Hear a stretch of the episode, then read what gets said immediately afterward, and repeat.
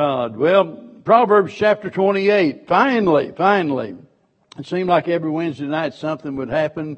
Uh, you know, I wasn't feeling good or whatever, and I've uh, missed several Wednesday nights, but finally we're getting back to chapter 28 of the book of Proverbs, and we begin tonight in verse number nine. We've covered the first eight verses for those of you that are here that maybe you're not familiar with what we're doing on Wednesday evening. We're doing a verse by verse study of the book of Proverbs.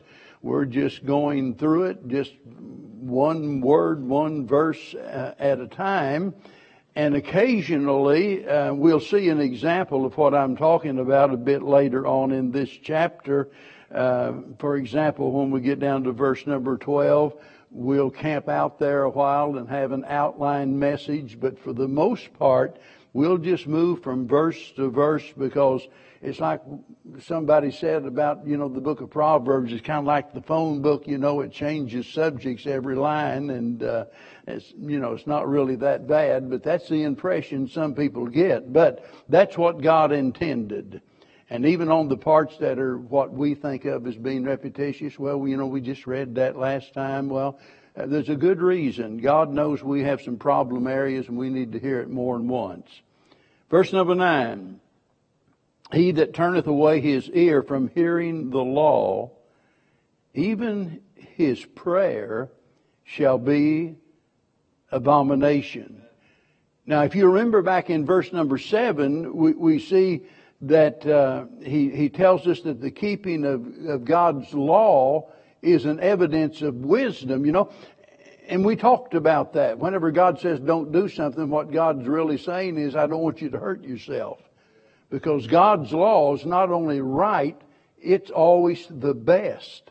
And we see that it's an evidence of wisdom whenever we keep God's law. But now in this verse, we see an example of how foolish it is to not do so.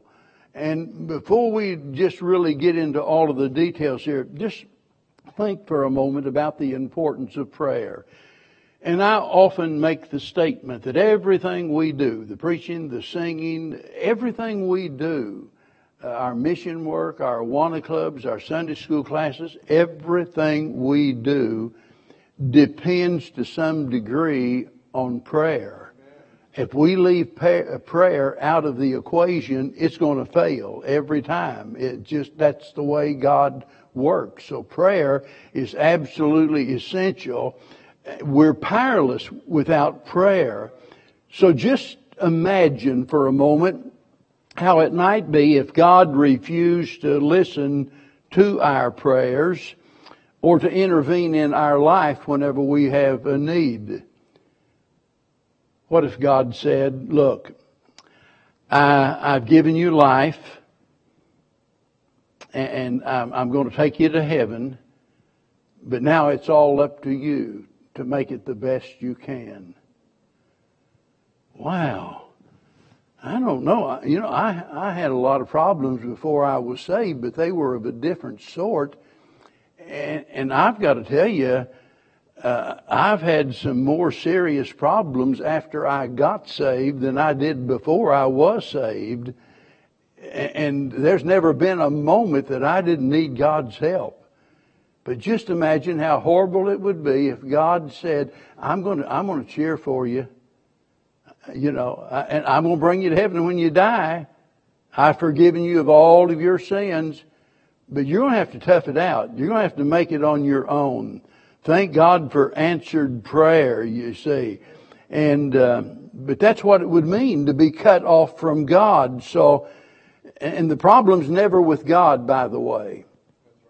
The problem's always with us because we're the ones that refuse to listen and, and, and notice what, what he's saying here. Whenever we turn away from hearing the law, that is God's righteous standard. When we refuse to listen to God, He says His prayer shall be abomination. See, that shows how foolish sin is. When we ignore God, we set ourselves up to be ignored by God. Let that sink in. Just think about that. For God to just ignore us I'm busy running the universe today. You know, I've got some comments I've got to take care of over here. And, you, you know, I, no, God never ignores us, but it's as though He does whenever we cut ourselves off for, from Him, you see.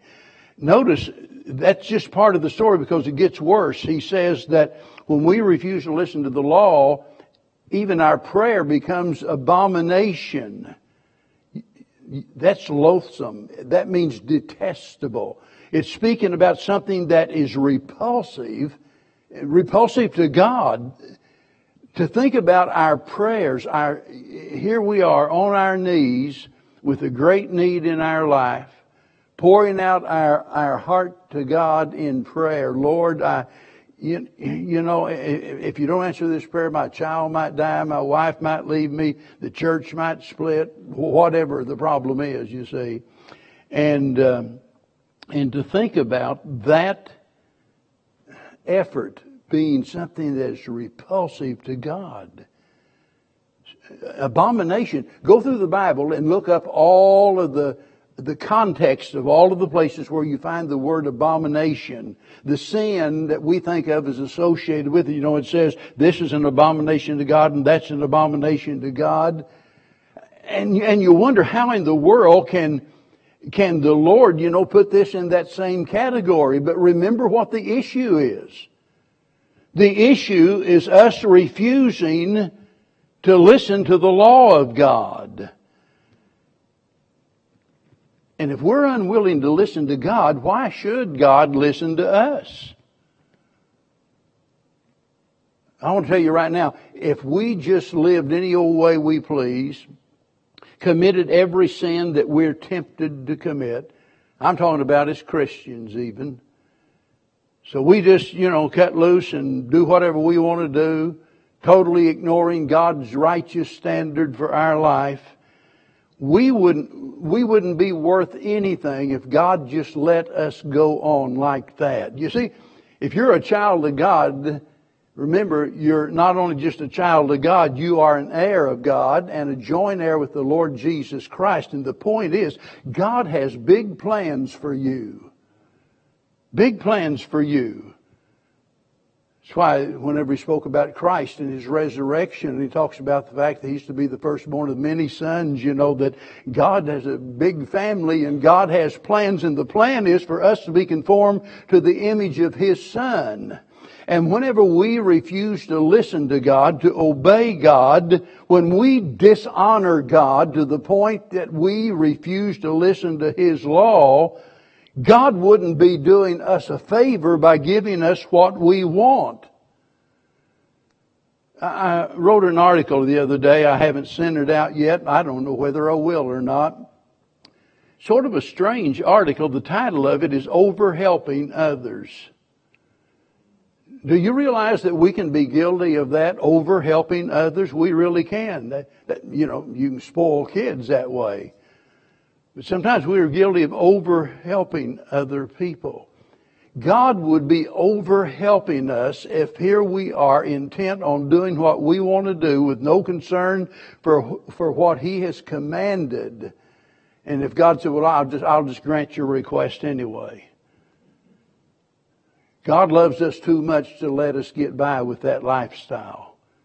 And that's why it says here that whenever we ignore His law, our prayer becomes abomination to God. Look, it happened to Israel. You read, uh, uh, you know, go over the book of Malachi there in, in, chapter number one, especially. You don't need to turn there, but if, unless you want to, but here they are. They haven't, look, they haven't denied God. They haven't stopped worshiping God, at least in their own mind. They're conducting services. They're going through all of the rituals. They're offering up all of the sacrifices, doing all of those things. And here they are. Just imagine the Levitical choir lifting high their voice and God says in essence, get that noise out of here. I don't want to hear just noise to me. Wow. I mean, Whenever we have an attitude of rebellion against God, even when we're doing what is not sinful in and of itself, that's why the Bible says the plowing of the wicked is sin. And, and so is the prayer of somebody living in rebellion against God. So if we want our prayer life to be effective, then we have to yield ourselves to the control of the God that we call upon. Verse 10. Whoso causeth the righteous to go astray in an evil way, he shall fall himself into his own pit. But the upright shall have good things in possession. Now, it shouldn't be so, but we all know that it's true that there are some folks that would lead us astray. In fact, sometimes there seem to be some people that take a special delight in bringing about the fall of others. I can almost guarantee you, if you've run with the kind of crowd I run with before I got saved, the moment you make a profession of faith and let everybody know, fellas, I won't be going back to the bar with you after work tonight. You know, I'm not going to be doing those things anymore. I can guarantee you somebody will make it their personal mission to try to put every temptation imaginable before you because they, they, you know, they don't care anything about your spiritual state and they're going to put you to the test, you see. And so that's why we have to be so careful about the company that we keep. The Bible, you know, tells us about that, that we are corrupted by bad company. And uh, a lot of times the wicked intentions of bad people are not always obvious because sometimes they do it under the guise of friendship. I've known instances over the years where associate, assistant pastors have literally undermined the pastor in order to drive him out and to gain control of the church. And when I say I know of instances, I'm talking about many, not just a few. I'm talking about other cases where maybe it was a deacon in the church or some member in the church and they made it their mission. They wanted rid of the pastor. They thought, you know, like, felt like it was his time to go. So they made it their mission to, you know, to start politicking among the people and try to get enough people together that they could finally get him out. And, and let me tell you, there are people that will come to you under the guise of friendship, and sometimes, sometimes the tempter can be a relative or a church member. Don't ever assume that everybody has your best interest at heart. Especially if you're a person that's loving and kind and giving and so on and so forth, there are going to be some people that's going to use you every chance they get. There are going to be some people that, you know, I, I, mean, just try to use you to their advantage and not really care anything about you and will turn against you when they don't get what they want, you see. It's almost like some people, you know, it makes them happy to see somebody hurting. And uh, notice what he says. Those that are guilty of this, notice he says, they shall fall. He shall fall himself into his into his own pit. In other words, he digs a pit for you to, you know, to to bring about your fall, well, he's going to end up falling in that pit. And we saw that back in chapter number 26 and there's several references to it. And the point is that judgment is sure to fall on those that plot evil against others. And you mark it down, you make a serious mistake whenever you, when you set out to hurt somebody else. Especially whenever it's God's children. I mean, you're playing with fire when you do that. And a lot of times we put all the emphasis upon, you know, treating the preacher right. And the Bible, you know, talks about do my prophets no harm and so forth. I understand that. But I, want to, I think God loves all of His children, don't you? And it, it'd be a horrible thing for a preacher, you know, to, to hurt His people, to inflict need, uh, you know, needless pain on them. So when you when you plot to hurt somebody else, just you better get ready uh, to get hurt. That's the point he's making. You dig a pit for somebody to fall in, you're going to fall into it. But notice there's a contrast here in this proverb. Notice the upright. This is the good guy. The upright shall have good things in possession. He's simply saying they'll be blessed in their deeds, you see. The point is that right living is going to result in blessings uh, that we'll, you know, benefit from being a blessing uh, to others. And whenever he says that, he's not just talking about possessions, and, you know, in the monetary sense and material things. Uh, the blessings can come in a lot of different forms. One of those, one of those great blessings is having a, cl- a clear conscience that we've done what we should. Boy, uh, for a Christian, you know, one of the things, one of the things that can make you more miserable than anything else is to know that, that God wanted you to do something. I mean, there wasn't any doubt about it. Uh, I mean, you could read it right there in the Word of God and the Holy Spirit had been convicting you in regards to that matter. You know you should have done it and you didn't do it. You made some excuse, you copped out, you refused to do it, and then that night you put your head on the pillow at night you know, and pray yourself to sleep or try with that guilty conscience, it eats you up, I'm telling you. And there's nothing in the world like having that peace in your heart that, Lord, I did my best to do your will today. And that's the whole point he's trying to make there. Don't hurt yourself by hurting others, but rather bring a blessing into your life as a result of being a blessing to someone. Now verse 11. The rich man is wise in his own conceit, uh, but the poor that have understanding searcheth him out. I don't know whether you know it or not, but there's a lot of people that judge other people by, uh, you know, and especially their wisdom, which what he's talking about here, judge their wisdom by their wealth. Let me tell you, there's a lot of rich people that are lacking in wisdom, and there's a lot of poor people that are very wise. But the text here, notice, is speaking about rich people who are wise, but it's in their own conceit. In other words, they're not truly wise, but they think they are. And they want everybody else to think they are also. I, I, thinking about that reminds me of the warning that Paul gave over in 1 Timothy chapter 6 and verse 17, speaking about those that were rich, and he says, that they be not high-minded. You see, that fits right in with what we're talking about, the conceit of those rich people that think they're wise. And, um, you know, here they. Now, understand this a lot of times we don't realize what great temptation people are under. Sometimes uh, we read the heartbreaking account of some preacher that has fallen. And boy, we could just start naming them. I'm talking about famous preachers uh, uh, that have fallen.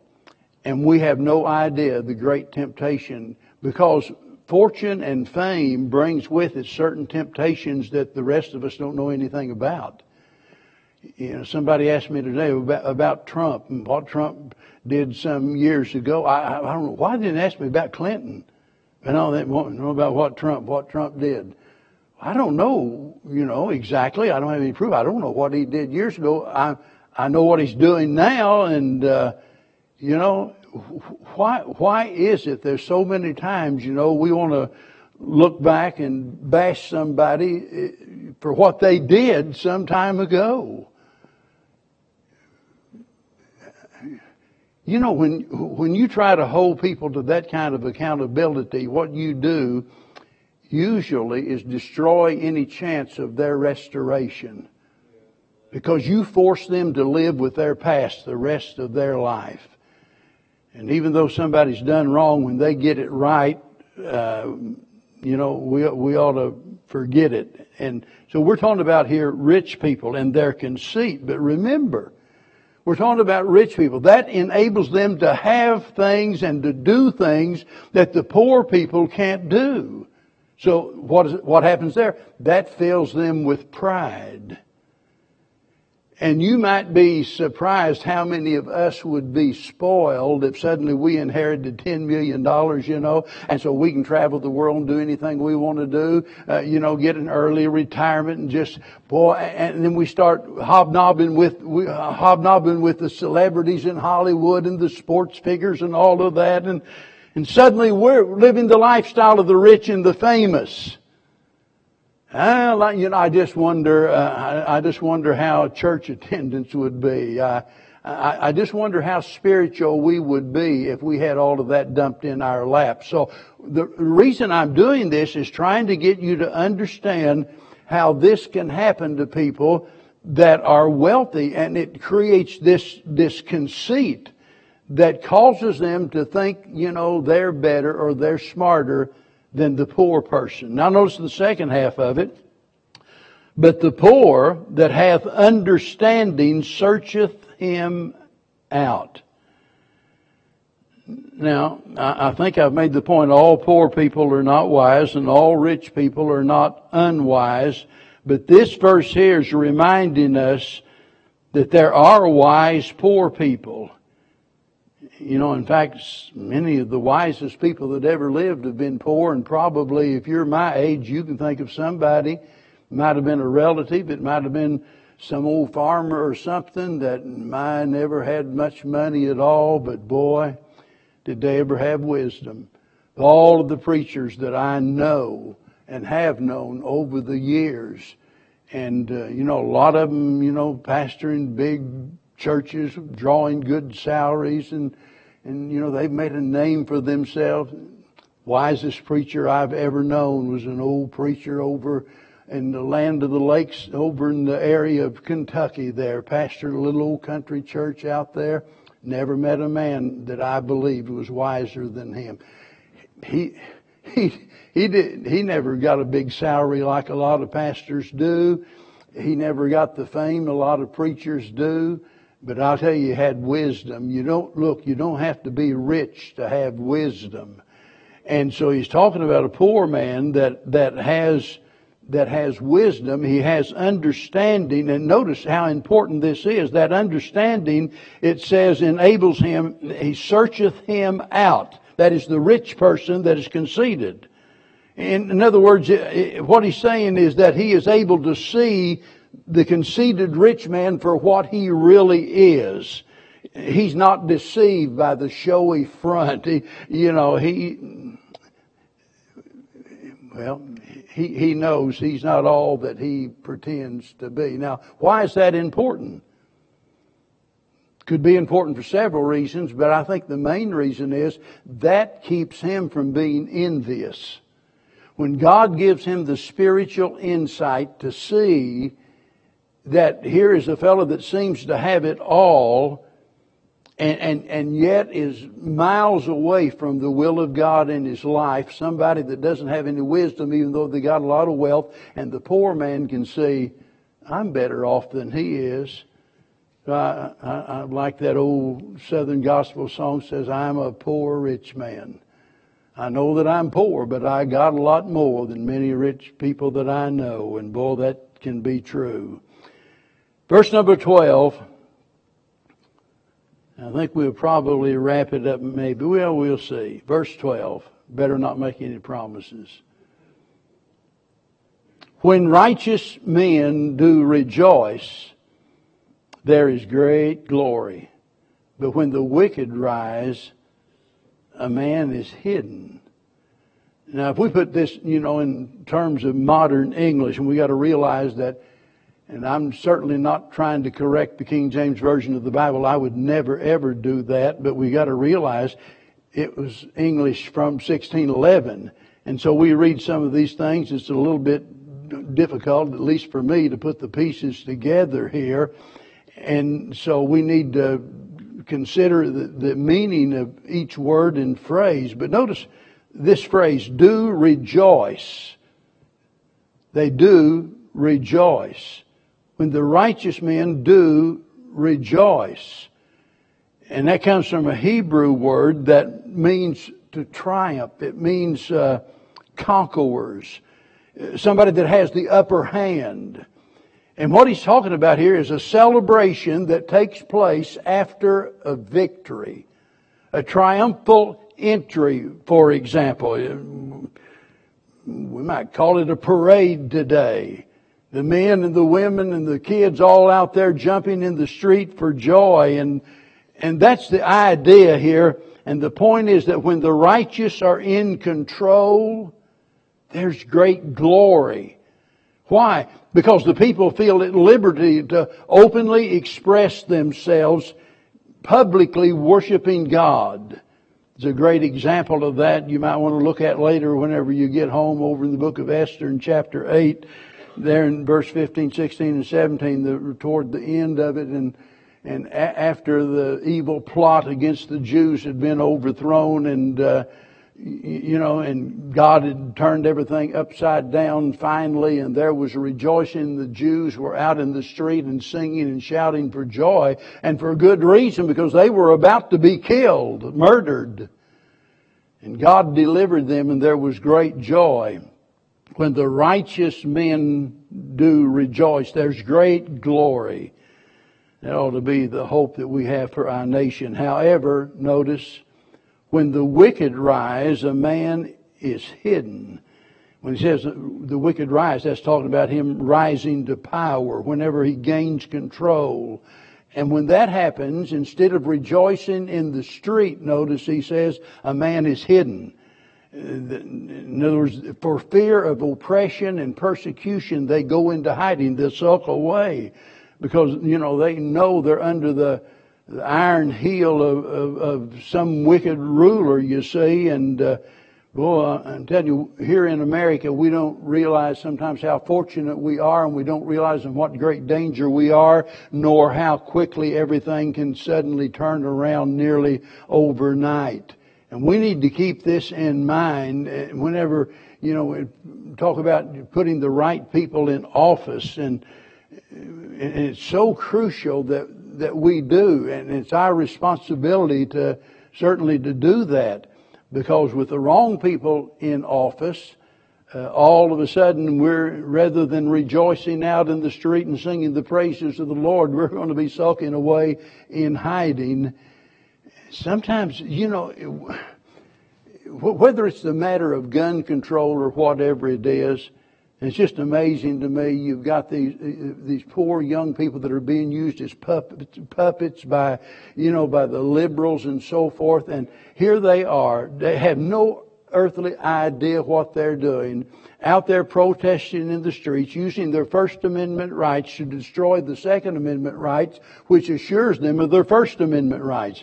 I mean, how crazy is that? And, and that, that's exactly what they're doing. And that's the kind of stuff that happens when the wrong people gains control. And, uh, and it's not just a matter of gun control. They want control over all of us because let me tell you, as some of them have said, now I'll, I'll, try to make this as unpolitical as I can without naming names, but some of them have said in, in no uncertain terms that the average person in America doesn't have enough sense to know how to live and needs us, the elite class, you know, of course didn't use that phrase, but that's what he was thinking. The elite class needs us, those of us that are wiser, you know, to guide them along. Because they don't, they don't know how to live. They're just a bunch of dummies. Uh, uh, yeah, I don't agree with that.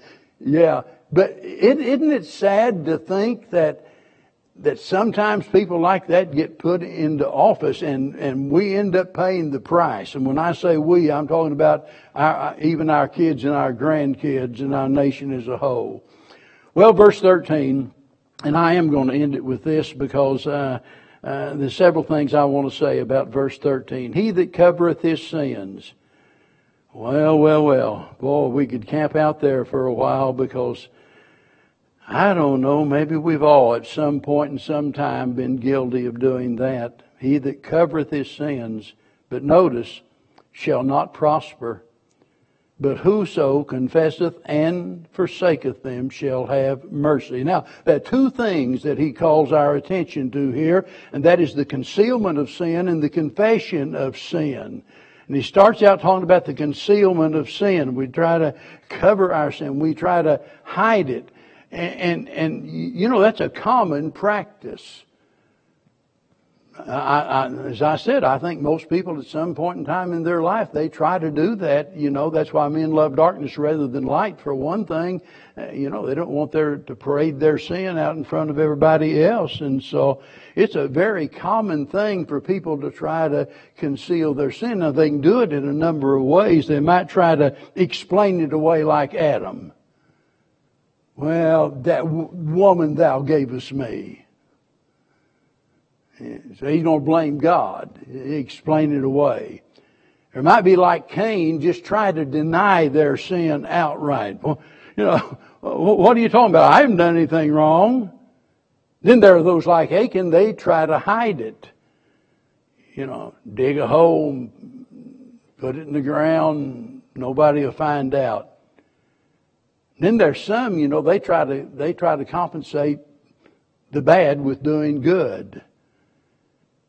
You know, I know I know what I'm doing. Look, I I had a preacher in this general area tell me he was unfaithful to his wife and the news was out, everybody else knew about it and what have you. And, and he was a preacher that I'd known since he was a kid. And he stood there and told me that day, I know what I'm doing is wrong. And I know that, I know that, that it's not right. But he said, uh, it, it bothers me. But he said, I, I don't mind telling you, I'm just, I'm just kind of angry at God about it. I said, what have you got to be angry at God about? He said, I've asked God to take away my love for that other woman and he, he won't do it. Wow. It's so amazing. And so somebody have some sin like that and they'll try to compensate. Oh, what I did was horrible and terrible and what have you. But I mention all that to say, guess what? He's got a different wife, but he's still pastoring. Really. Look, there's no need, whether you excuse it, try to compensate for it, hide it, or whatever, don't try to cover your sin. Because why? Notice it's destructive. He says it shall not prosper. And you can look at that in almost any way you want to physically. Boy, I think about what David went through and I don't think any of us can even begin to understand in Psalms 32, he explains part of it where he talked about, you know, the physical effect that sin had on his body. And, uh, don't, now look, I realize all suffering is not the result of some sin in your life. I understand that. It's certainly not. But it can be. It can be. It can be God's way of chastising us as a result of sin. One thing's for sure, the Bible's not wrong when it says we reap what we sow. And then it affects us emotionally. David talks about the tears that he shed. But most of all, it affects us spiritually. It robs us of God's blessings. It robs us of our ability to serve God effectively because we lose the power that we normally would have had. And, and, and it's all in vain. I say it's in vain because it's going to get discovered. Like the little bird, you know, that told me so. Well, God has a way, uh, you know, be sure your sin will find you out.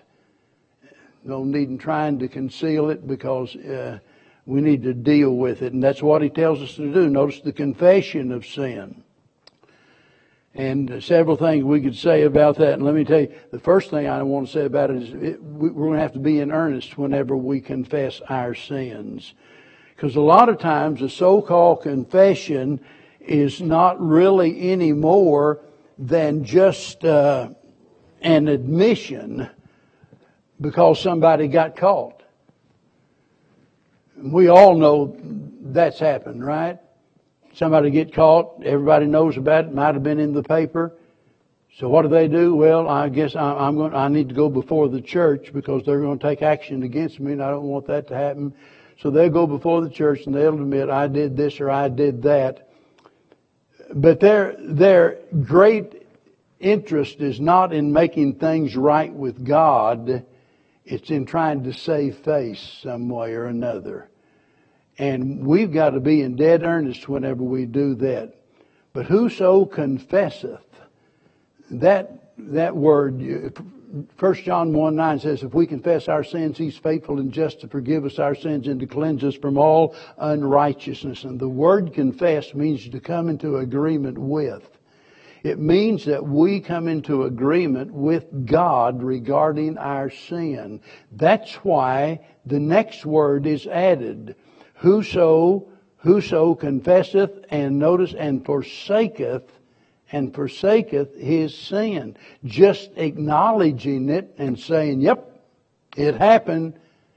I got caught with my hand in the till, you know. I, yep, it's my fault. I shouldn't have done that. It, it was wrong. And then turn around and do it again.